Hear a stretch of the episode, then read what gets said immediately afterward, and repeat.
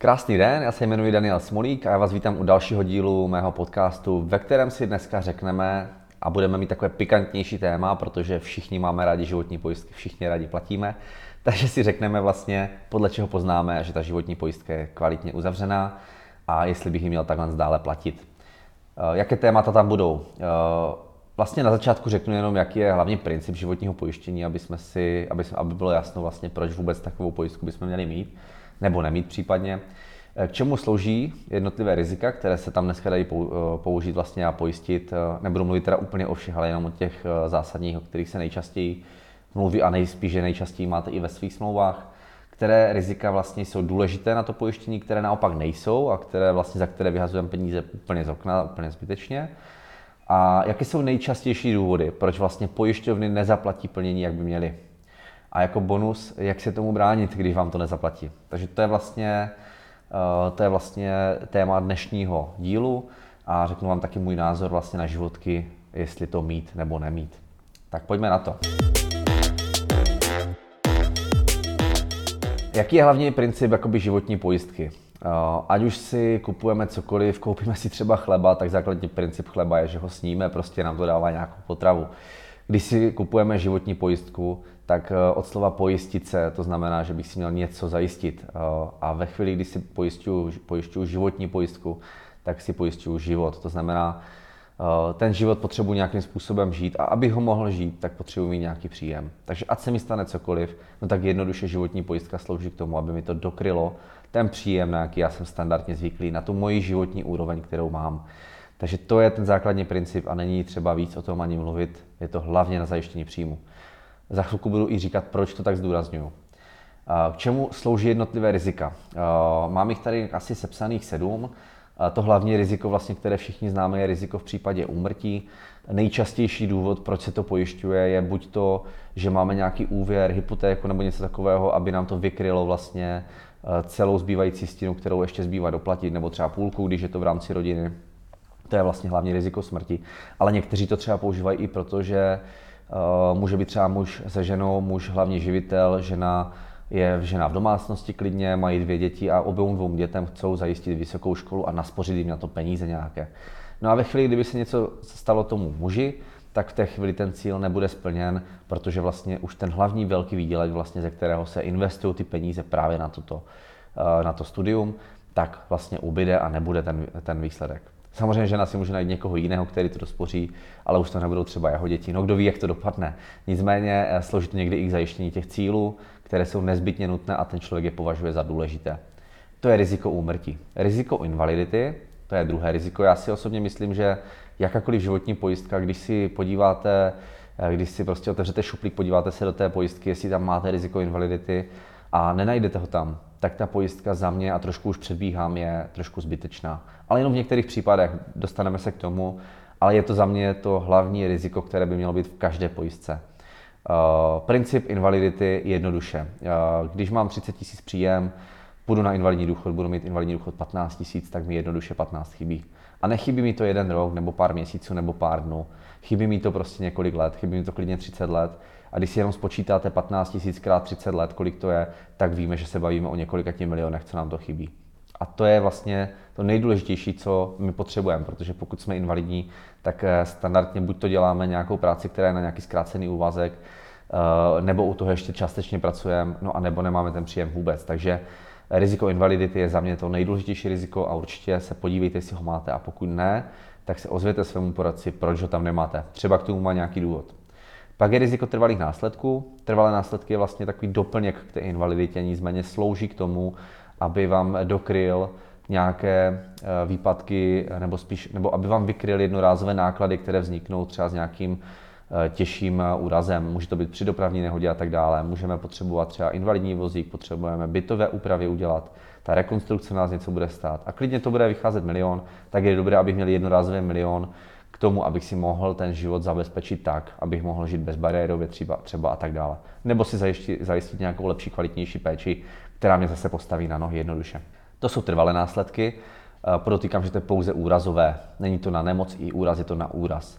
Pak máme vážné nemoci, no a základní princip vážných nemocí je prakticky totožný jako trvalé následky. Mělo by to vykryt nějaké jednorázové jednorázové vlastně výdaje. Ale nejenom to, ono totiž dneska, když je člověk nemocný a jde na nemocenskou, ta nemocenská trvá většinou tři čtvrtě roku, rok, když je to tak vážné, eh, pak vlastně tu nemocenskou vemou mu a přeskoumává se, jestli by měl nárok na invalidní důchod. A to mezi období, mezi tím, než ten invalidní důchod nebo má nebo nemá, tak prakticky nemáte žádný příjem, nemáte ani nemocensko, nemáte nic a je dobré tam mít nějaký polštář, nějakou rezervu, což vlastně slouží k tomu ty vážné nemoci, aby vám to vykrylo i tento příjem vlastně v tom mezidobí. Denní očkodné, eh, to je další riziko, je to pouze na úraz, podotýkám, znova říkám pouze na úraz. Je to riziko, které eh, se nejvíce sjednává dneska za mě, eh, je to riziko, které lidi hodně využívají hojně, protože z toho vidí nejčastěji peníze na svém účtě ale taky je to pro, pro, pro mě riziko, které není úplně tak potřeba, když mám nějakou krátkodobou rezervu a už v některých dílech jsme se bavili, že bychom měli mít nějaký polštář třeba až 3 až 6 měsíců. Pokud ho nemám, samozřejmě může to být riziko, které je vhodné, ale jednoduše, když budu mít zlomenou ruku, eh, podle tabulek, protože u rizika denního odškodného jsou nějaké oceňovací tabulky, tak eh, dostanu třeba 21 nebo 28 dní a jdu dál do práce, vlastně funguju. Eh, prakticky nemusím mít ani nemocenskou. Proto si osobně myslím, že to není tak potřebné, protože to není tak vážné a je lepší mít svoji vlastní rezervu i s ohledem na to, kolik tohle jedno riziko stojí. Radši ty peníze, které za něho platím, dám právě do té invalidity, vážných nemocí nebo trvalých následků, tak ať mi to zajistí na ty nejvážnější věci. Ono totiž se zlomenou rukou asi nepřijdu na buben a nebudu eh, se starat o to, že bych musel jít do insolvence. No, to asi každý si dokážeme představit, že do toho měsíce to nějak vždycky zvládneme překonat. Pak máme riziko pracovní neschopnosti, což je velmi podobné právě tomu dennímu očkodnému, ale to už je za mě důležitější, protože zase princip toho rizika. Mám 30 tisíc příjem, když se mi něco stane, najednou ten příjem není 30, ale třeba 20. Chybí mi 10 tisíc korun měsíčně, můžu mít nějakou rezervu, nicméně pokud budu třeba rok na té nemocenské, tak už se jedná o nějakých 12, eh, 120 eh, tisíc, co mi chybí a to je potřeba mít nějakým způsobem zajištěno. Hlavně ta nemocenská může být opakovaně. Dneska spoustu lidí si řekne, já mám nějakou rezervu třeba na klidně i na rok a řeknou si, já to klidně na to použiju. Jenomže eh, moje zkušenost je taková, že pokud máte problémy se zády, tak eh, i podle statistik je pravděpodobnost, že se vám to každý rok může vrátit, když máte vyhřezlé poténky a tak dále, tak je to každý, eh, každý rok 25% šance, vlastně jako byste si hodili Eh, kostkou vlastně, jestli, jestli znova budete mít nemocenskou nebo ne. Takže pokud se už opakuje ta nemocenská, tak najednou eh, ta moje rezerva, která je třeba na rok, mi nemusí taky stačit. Takže pro mě je tohle to riziko hned po invaliditě jako druhé, jedno z nejdůležitějších, pokud nemám miliony na účtě samozřejmě. No a pak je ještě riziko pracovní, eh, pardon, pracovní ne, ale pobytu v nemocnici. Pobyt v nemocnici, dneska když jsem v nemocnici, tak uh, můžu být buď to kvůli těhotenství, můžu být buď to kvůli nějakých vážnějších úrazů a tak dále. Ale když je to vážnější, opět mám nemocenskou a vykrývá mi příjem ta nemocenská. Pokud uh, dneska má člověk klidně i infarkt, tak tam je 2-3 dny, víc tam není. A za mě to je riziko, které třeba úplně není tak potřebné, ale princip je, aby si člověk třeba zajistil nadstandard. Protože někde nadstandardy stojí třeba kolem 8-9 stovek eh, za jeden den a pokud žijete třeba v Praze a jsou tam takové nadstandardy, tak uh, jestli tam máte ležet 30 dní a máte být na nadstandardu a chcete ho, abyste měli klid, tak je to skoro 30 tisíc a ten výdaj není malý, takže v tomto případě si myslím, že to riziko dává smysl. Jenom otázka, jestli člověk v těch chvílích se radši neuskromí a místo, aby platil tohle riziko, zase to nezainvestuje, buď to do nějakých investic, anebo do jiného rizika, které je důležitější. Tak, já jsem v podstatě řekl i to, které jsou důležité, které nejsou, ale teď to zhrnu. Pro mě ty nejdůležitější a bez kterých by se pojistka neměla obejít, je pracovní neschopnost a invalidita. Všechny ostatní rizika, pokud nemám hypotéku a potřebuju tam samozřejmě i smrt, tak jsou podle mě úplně zbytečné nebo nejsou až tak nutné. A někdy za ně můžu vyhazovat peníze z okna, pokud to dobře si nerozmyslím a dobře neuvážím, jestli to je fakt pro mě životně důležité a bez toho bych nedokázal prostě žít, abych to tam měl pojištěno. Protože utrácet jakoby za pojistky není úplně efektivní. Je to prostě tak, že když se vám celý život nic nestane, nic nedostanete zpátky, pokud se vám něco stane, tak vás to má zajistit. To je celé. Určitě pojistka nemá být na to, že si zlomím ruku a budu si nějakým způsobem nout ruce, že jsem na tom vydělal. To určitě ne. Takže za které eh, peníze vyhazuju peníze z okna, když to úplně zhrnu jednoduše principiálně, no tak to jsou ty, které můžeme považovat za vydělečné. Může to být třeba to denní očkodné. Uh, hodně lidí se mě ptá třeba, jestli u dětí pojišťovat úrazy. Já osobně si myslím, že pokud dítě má úraz, tak ten rodič pořád nepřichází o příjem a není to tak podstatné a je to jedno z nejdražších rizik i u těch dětí. A radši u těch dětí zajistím nějakou péči o osobu blízkou, invaliditu nebo něco takového. Protože pokud budu mít dítě, mu 10 let a něco se mu stane a já jako rodič se o něho budu muset starat dalších 50 let, pokud já se dožiju, tak si myslím, že mi to bude stát daleko víc peněz. A ti, co tohle to zažili, tak mi to jenom potvrdí, než když máme zlomenou ruku a dostaneme pár peněz. Já tomu říkám bombonové, protože co jiného udělám, než buď to, že koupím nějakou hračku tomu dítěti, nebo nějaké bombonky, nebo si zajdem na nějakou krátkou dovolenou, nějaký wellness, nebo do akvaparku. Takže uh, prostě jenom to, co mi dává smysl a to, co není vydělečné. Já prostě na pojistce nemůžu nechat se uh, unést do takového jako domění, že bych měl na tom vydělávat. Protože pokud jednou si umánete, že chcete vydělávat na pojistce, vám se to akorát vrátí. Protože budete spíš platit za ty rizika, které vydělávají, ale až se pak stane něco vážného, tak si řeknete, sakra, proč jsem si nepojistil pouze ty vážné rizika. Myslete na to. Uh, jaké jsou nejčastější důvody, proč vlastně pojišťovna neplní? To je asi nejdůležitější zásada vědět, že to riziko mám vůbec pojištěné, protože spoustu uh, pojistných plnění, kdy klienti žádají o to, jestli mají dostat peníze nebo ne od té pojišťovny, tak žádají o všechno, co je napadne. Něco se stane, nějaká popalenina, zlomenina a tak dále. Oni o to požádají a myslí si, že to riziko tam mají pojištěné, ale nemají. Co se v té chvíli děje? Klient to nebere tak, že by to byla chyba při uzavření, ale bere to tak, že ta pojišťovna to má chytře vymyšlené a že ty rizika tam schválně nedává. Není to tak, nenadávejme na to v tu chvíli na pojišťovny, je to o tom nastavení a je potřeba v té chvíli, když tohle se stane, se zastavit na tu situaci a říct si tak, jaký důvod byl, proč jsme si sjednávali tu pojistku. No a zjistíme jednoduše, že zase bychom chtěli nadávat na pojišťovnu ve chvíli, kdy jsme chtěli mít pojištěné to vydělečné riziko, ale my jsme vlastně uzavírali tu smlouvu tak, aby to krylo ty nejvážnější věci. Takže vlastně to je dobře. Když nemám to riziko, horší je, když nemám to riziko té invalidity, tak pak to může být docela problém právě v tom schodku, v tom příjmu, který mi bude chybět. Pak můžu špatně nahlásit tu událost. Eh, já to řeknu jednoduše právě na tom úrazu, tam se to nejlépe jako vysvětluje.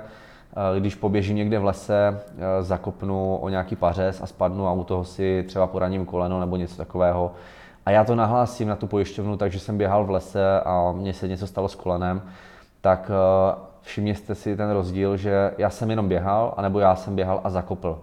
Pokud tam není nějaká vnější příčina, to znamená ten páře, že jsem o něho opravdu zakopl, tak v té chvíli se to nebere jako úrazové riziko, ale jako nemoc, protože vlastně to koleno, pokud by bylo zdravé, tak se s ním nic nestane, pokud to nahlasím tak, že při běhu se mi něco s ním stalo.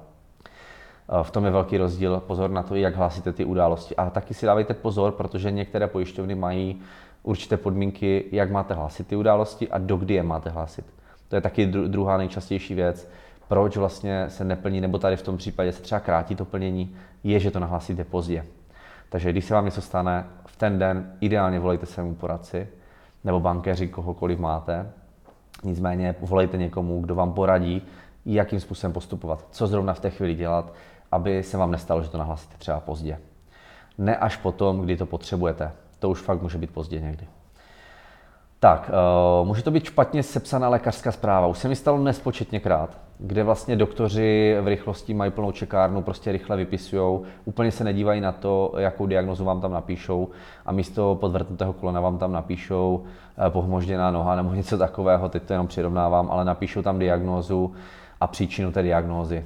Pokud ta diagnóza tam je napsaná v té lékařské zprávě nějak, nebo tam třeba doktor napíše, že tam je hematom, to znamená otok, tak v té chvíli ta pojišťovna nemá nutnost plnit pojistné plnění, protože vlastně se to nevztahuje třeba na to riziko, které tam máte zrovna pojištěné. Nejčastěji je to právě zase u těch úrazů. Pokud tam není napsaný hematom nebo nějaká fixace, tak se to nebere jako pojistná událost. To už bychom pak mohli chodit doktorovi s modřinkama, a vlastně plnit za každou modřinu, kterou, kterou jsme měli a to asi víme moc dobře, že pojišťovny by takový produkt jako sami nechtěli. Zkuste si sami představit, že by vám někdo dával měsíčně tisíc korun, ale každý měsíc chodil s tím, že má odřeninu a že chce po vás dalších pět. Ale jste společnost, která chce vydělávat a vlastně proděláváte. No to úplně nedává smysl. Takže uh, rozhodně uh, pozor i na to, co napíše doktor. Zkontrolujte si vždycky tu zprávu A když eh, nevíte, proto byste měli volat hned poradci, hned po prvním vyšetření, poslat mu tu zprávu, aby on se na tu zprávu podíval a řekl eh, ve spojení s tím, co, jaký byl ten děj toho, co se stalo, jestli to je dobře napsané a jestli nemáte zajít rychle za tím doktorem, co nejdřív, ideálně do tří dnů, aby to ještě opravil. Pokud za ním přijdete za tím doktorem po měsíci, po dvou nebo i po delší době, tak samozřejmě ten doktor jako vám to asi opravit nebude chtít, protože uh, už si nepamatuje, co tehdy bylo a neví, jestli vlastně nechcete vy vlastně dostat tu pojišťovnu na buben, aby jenom jste z toho vydělali. To ten doktor si nemůže dovolit, oni jsou taky hlídání. Takže pozor i na lékařské zprávy. No, anebo špatně vyplněný zdravotní dotazník při sjednávání smlouvy. To je taky velmi časté, spoustu poradců mávne rukou nad spoustou věcmi. Například, když máte vysoký krevní tlak, vyšší BMI, eh, cholesterol a tak dále, tak už tam je nějaký náznak toho, že do budoucna ten zdravotní stav nemůže, nemusí být dobrý. A ty pojišťovny samozřejmě, samozřejmě eh, nechávají prostudovat nějaký underwriting, to znamená nějaké doktory, eh, jestli vůbec jakoby vás chce pojistit, jestli to je pro ně rentabilní anebo není a jaká je pravděpodobnost toho, že se bude plnit. Asi si všímáte, Eh, jsou i pojišťovny na trhu, které vás motivují buď běhat, že vám dávají za tu slevu, že vlastně se vám načítají kroky a tak dále. Jsou pojišťovny, které vám dávají slevu za prevence, za dárcovství krve, protože dárce krve většinou musí být fakt jako zdravý, aby mohl darovat, darovat krev. No a to jsou klienti, které pojišťovny chcou, proto vás do toho motivují a dávají k tomu, k tomu nějaké bonusy vlastně a ideálně ty bonusy jsou formou slevy. No a sleva je proto, protože statisticky ví, že tito lidé, kteří se o sebe starají, tak ta nemoc tam nejspíš třeba nepropukne vůbec. A to pojistné, které platíte vlastně, tak uh, připadnete pojišťovně a vy z toho třeba nic zpátky nedostanete. Takže berme to tak, že opravdu by to mělo mít pouze na ty vážné věci. No a ideálně, když už si platíme nějakou uh, pojistku, tak bychom i měli prostudovat výluky, uh, jestli ty pojišťovny vůbec plní ty dané věci, které, ne, které chcete, aby plnila Eh, ty pojišťovny mají nejčastější výluky eh, na páteř, to znamená, že pokud se vám cokoliv stane se zády, tak vám nechcou plnit. To je asi taková nejčastější, ale samozřejmě eh, doporučuji, abyste čas od času, třeba jednou za rok, určitě navštívili se se svým poradcem a probrali opravdu znova, jak tam vlastně v té pojistce to je. Ono stačí přes telefon si pokecat a říct si, co se změnilo, nezměnilo a podle toho se postavit k tomu, jestli je potřeba do toho zasáhnout. A při jakékoliv změně, to si dejte taky pozor, když za vámi přijde poradce a bude vám chtít změnit pojistku, tak pokud se vám zhoršil zdravotní stav, dejte si fakt velký pozor, jestli to uvedl do zdravotního dotazníku, nebo jestli nad tím nemávnul náhodou rukou a řekl, to je v pohodě, a nebo jestli řekne třeba, to je u té stejné pojišťovny, ona to neřeší, protože už jste tam jednou byli, to taky nemusí být vždycky pravda. Eh, dávejte si na tady ten eh, moment vždycky největší pozor, protože v tu chvíli poznáte poradce, který vyloženě chce jenom provizi a nebo vám chce pomoct. Takže to je vlastně asi všechno. Eh, můj názor, jestli mít nebo ne životku, já si osobně myslím, že by ji měl mít každý, kdo nemá pár milionů na účtě, které už jenom točí a je z něho trošku rentier. To znamená, že jeho příjem neplyne z nějakého zaměstnání nebo z podnikání primárně, ale eh, má i příjem třeba z kapitálového trhu. V té chvíli vlastně ten člověk už nepotřebuje úplně ty peníze mít od té pojišťovny a radši ty měsíční úložky, které vlastně by tam platil, tak samozřejmě může přidávat do toho svého budžetu, který si vytvořil třeba za několik let dříve. Tak jo, pokud máte nějaké dotazy, tak určitě budu rád, když mi napíšete do komentářů, případně na sociální sítě nebo webové stránky www.danielsmolík.cz. Eh, dole najdete kontaktní formulář, kde když mi napíšete, tak z toho může vzniknout i nějaký další díl, něco zajímavého pro ostatní. No a já budu rád za sdílení tohoto dílu, ať už na sociálních sítích nebo kdekoliv v různých fórech, třeba na internetu, když už tam uvidíte někoho se o tomto bavit. No a budu se těšit do dalšího dílu. Mějte se krásně.